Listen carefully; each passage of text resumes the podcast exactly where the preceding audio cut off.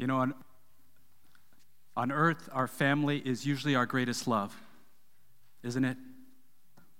Those that have raised us, those that we grew up with under the same roof, those that we have birthed, and those that we have raised ourselves. Those are our first bonds in life, and often our closest ones throughout our lives. As we grow older, hopefully we make other friends, right? We have other closer relationships. But from the beginning, God ordained the family father, mother, brother, daughter, brother, sister, son, and daughter, right? To be, to be our family. And God ordained that. And that's our first place of love and belonging. Tonight, as we remember the suffering and the sacrifice of our Lord and Savior, I'm reminded of a story of another family. A family in Genesis, Genesis 22. And I'll read this story Genesis 22, 1 through 14. It says, Sometime later, God tested Abraham and he said to him, Abraham, here I am, he replied. Then God said, Take your son, your only son, whom you love, Isaac, and go to the region of Moriah. Sacrifice him there as a burnt offering on a mountain I will show you. Early the next morning, Abraham got up and loaded his donkey, and he took with him two of his servants and his son Isaac. When he had cut enough wood for the burnt offering, he set out for the place God had told him about. On the third day, Abraham looked up and saw the place in the distance. He said to his servants, Stay here with the donkey while I and the boy go over there. We will worship, and there we will, and then we will come back to you. Abraham took the wood for the burnt offering and placed it on his son Isaac, and he himself carried the fire and the knife. As the two of them went on together, Isaac spoke up and said, Father. Yes, my son, Abraham replied. The fire and wood are here, but where is the lamb for the burnt offering? Abraham answered, God himself will provide the lamb for the burnt offering, my son. And the two of them went on together. When they reached the place God had told him about, Abraham built an altar there and arranged the wood on it he bound his son Isaac and laid him on the altar on top of the wood. Then he reached out his hand and took the knife to slay his son. But the angel of the Lord called out to him from heaven, Abraham, Abraham. Here I am, he replied. Do not lay a hand on this boy, he said. Do not do anything to him. Now I know that you fear God because you have not withheld from me your son, your only son. Abraham looked up, and there in a thicket he saw a ram caught by the horns. And he went over and took the ram and sacrificed it as a burnt offering instead of his son. So Abraham called that place, The Lord Will Provide. And to this day it is said, On the mountain of the Lord it will be provided. You know, in this culture that we're reading about here in Genesis 22, family meant everything. Even more than now. Back then, your family was literally your lifeline. It was your primary source of love, security, and guidance, not to mention food, shelter, and protection. It was your help around the home, or in the kitchen, or in the field. It was your help in time of need and in time of sickness or old age. While the marriage relationship is what stabilizes the family, the marriage relationship is the core of the family unit. The bond between a parent and child is often what drives the family in one direction or another. Right? Isn't that true? How parents nurture their children and how the children respond determines in large part whether there's joy or there may be heartache in the home. And realistically, we know that there, there's always some of both. As far as we know, Abraham and Sarah had a good marriage. It wasn't perfect. And we know from other passages in Scripture that Abraham, out of fear, he lied at times about his relationship with Sarah. Right? He told others that Sarah was his sister, right? So that they wouldn't kill him and take, him, take her from him. And I'm sure Sarah wasn't perfect either. But Isaac's birth in their old age, right? Abraham, scripture says, Genesis 22, verse 21 says, Abraham was 100 years old when Isaac was born, and Sarah was 90. Right? Kind of old to play ball, right? Kind of old to chase them around the house, kind of old, right, to ride bikes.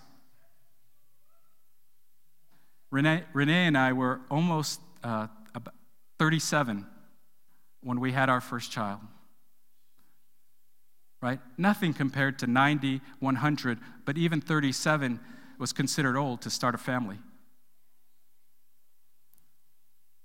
Isaac's birth was a high point in Abraham and Sarah's life.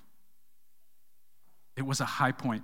It was, he was the fulfillment of a promise that God would bless them and make their descendants as numerous as the stars in the sky. Isaac was the key to their legacy, their future, and God's plan in their lives. All their hopes and dreams were wrapped up in this child.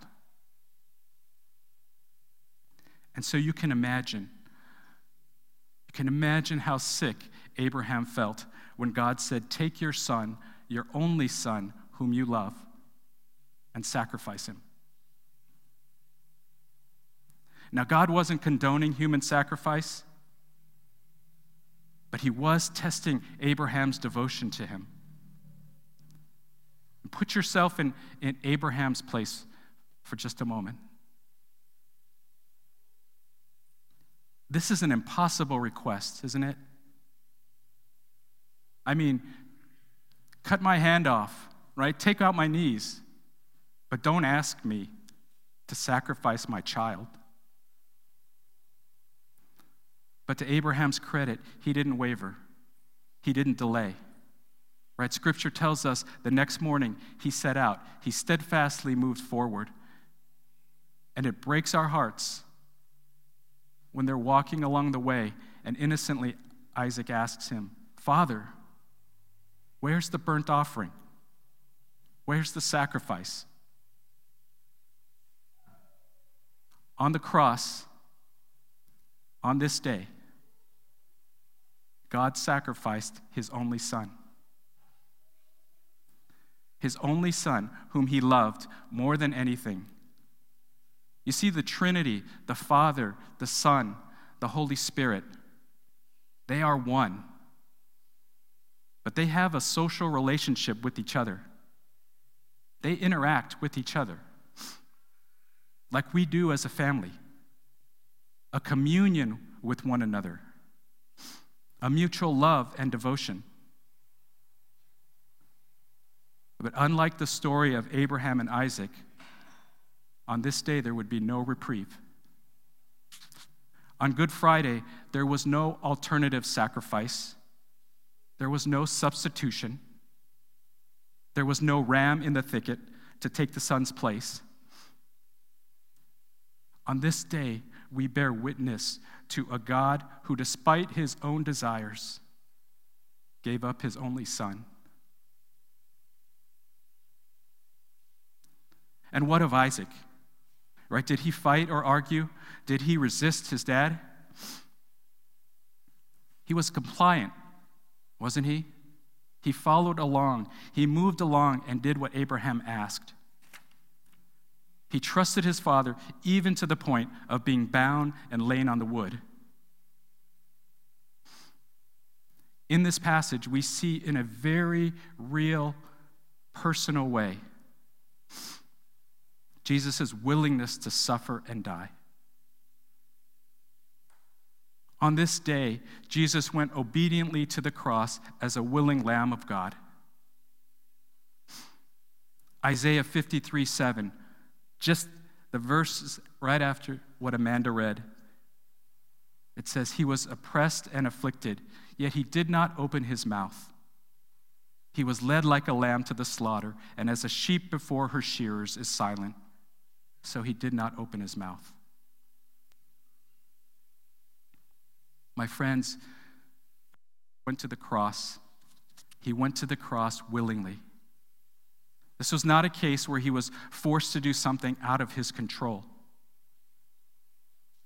He went because he knew he was the Lamb of God. And he went in our place, he went in our stead. He was beaten and nailed to a cross for us. This is the irony that the spotless, blameless King of Kings and Lord of Lords, the beloved Son of God, would die for you and me. And we have to ask ourselves what kind of love is this? That a father would sacrifice his own son, that a son would willingly suffer and die for others, that a king would die for his subjects, all so you and I might be forgiven and invited into the family of God.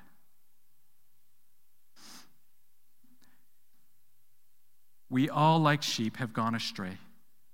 Each of us have turned to his own way, and the Lord has laid on him the iniquity of us all. Beloved, God's love and mercy are free. They are free. They cost you nothing. We had no part in earning them. There's no way we could purchase His mercy and His love. They're a gift to those who believe and would follow Him. But make no mistake, the sacrifice was costly. It cost the Father, it cost the Son. Christ paid the price for you and me. Amen.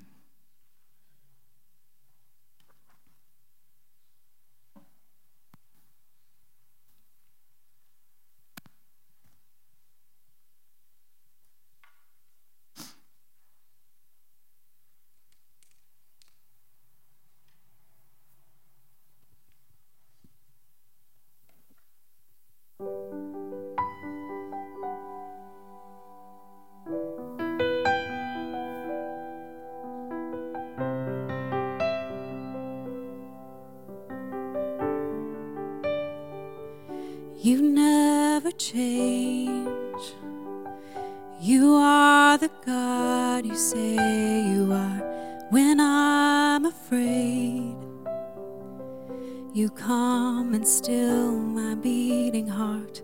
You stay the same.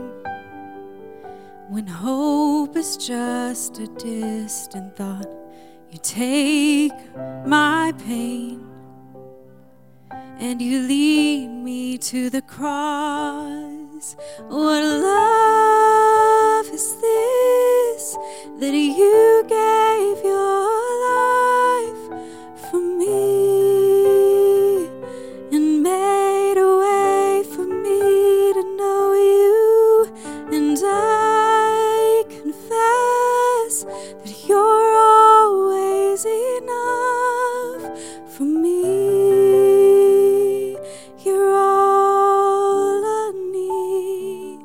I look to you. I see the scars upon your hands and hold the truth that when I can't, you always can.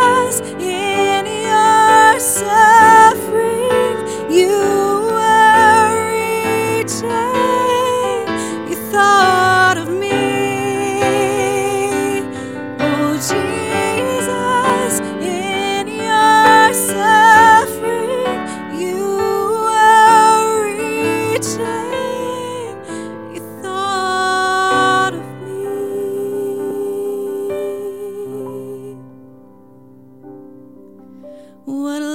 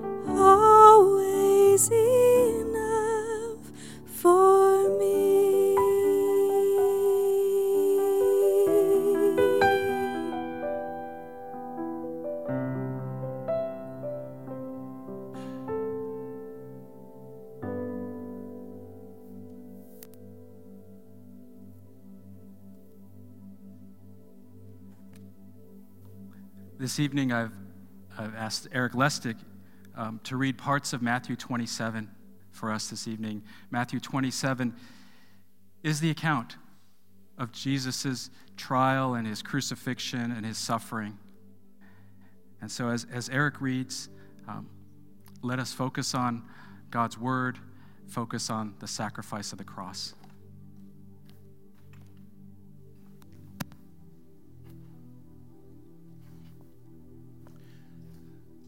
Early in the morning, all the chief priests and the elders of the people made their plans how to have Jesus executed. They bound him, led him away, and handed him over to Pilate, the governor. Now, it was the governor's custom to, at the festival, to release a prisoner chosen by the crowd. At that time, they had a well known prisoner whose name was Jesus Barabbas. So when the crowd had gathered, Pilate asked them, Which one do you want me to release to you? Jesus Barabbas or Jesus who is called the Messiah? But the chief priests and the elders persuaded the crowd to ask for Barabbas and to have Jesus executed. Which of the two do you want me to release to you? asked the governor. Barabbas, they answered. What shall I do then with Jesus who is called the Messiah? Pilate asked. They all answered, Crucify him. Why? What crime has he committed? asked Pilate. But they shouted all the louder, Crucify him. Then he released Barabbas to them, but he had Jesus flogged and handed him over to be crucified. Then the governor's soldiers took Jesus into the praetorium and gathered the whole company of soldiers around him. They stripped him and put a scarlet robe on him. And they twisted together a crown of thorns and set it on his head. They put a staff in his right hand. Then they knelt in front of him and mocked him. Hail, King of the Jews, they said. They spit on him, and they took the staff and struck him on the head again and again. After they had mocked him, they took off the robe and put his own clothes back on him. Then they led him away to crucify. They came to a place called Golgotha. There they offered Jesus wine to drink mixed with gall, but after tasting it, he refused to drink it. When they had crucified him, they divided up his clothes by casting lots. From noon until three in the afternoon, darkness came over all the land. About three in the afternoon, Jesus cried out in a loud voice, Eli, Eli, la sabachthani, which means, My God, my God, why have you forsaken me? When Jesus had cried out again in a loud voice, he gave up his spirit. At that moment, the curtain of the temple was torn from top to bottom. The earth shook, rocks split, and the tombs broke open. When the centurion and those who, with him who were guarding Jesus saw the earthquake and all that had happened, they were terrified, and they exclaimed, Surely he was the Son of God.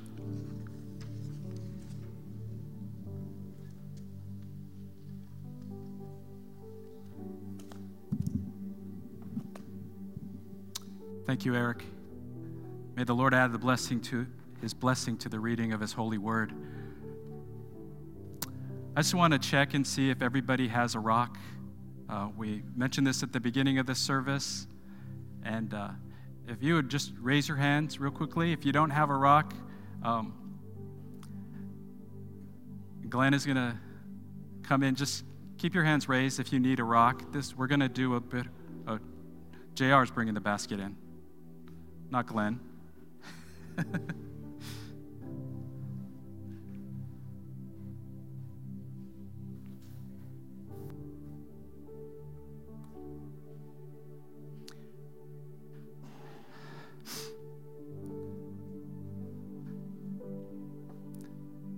I want everyone to ha- have a rock, everyone to um, be able to participate if you, if you would like to as a way of coming before the Lord this evening. I'd like us to do a short reflection activity. The cross, the cross that we see here, you know, we have the cross right up top.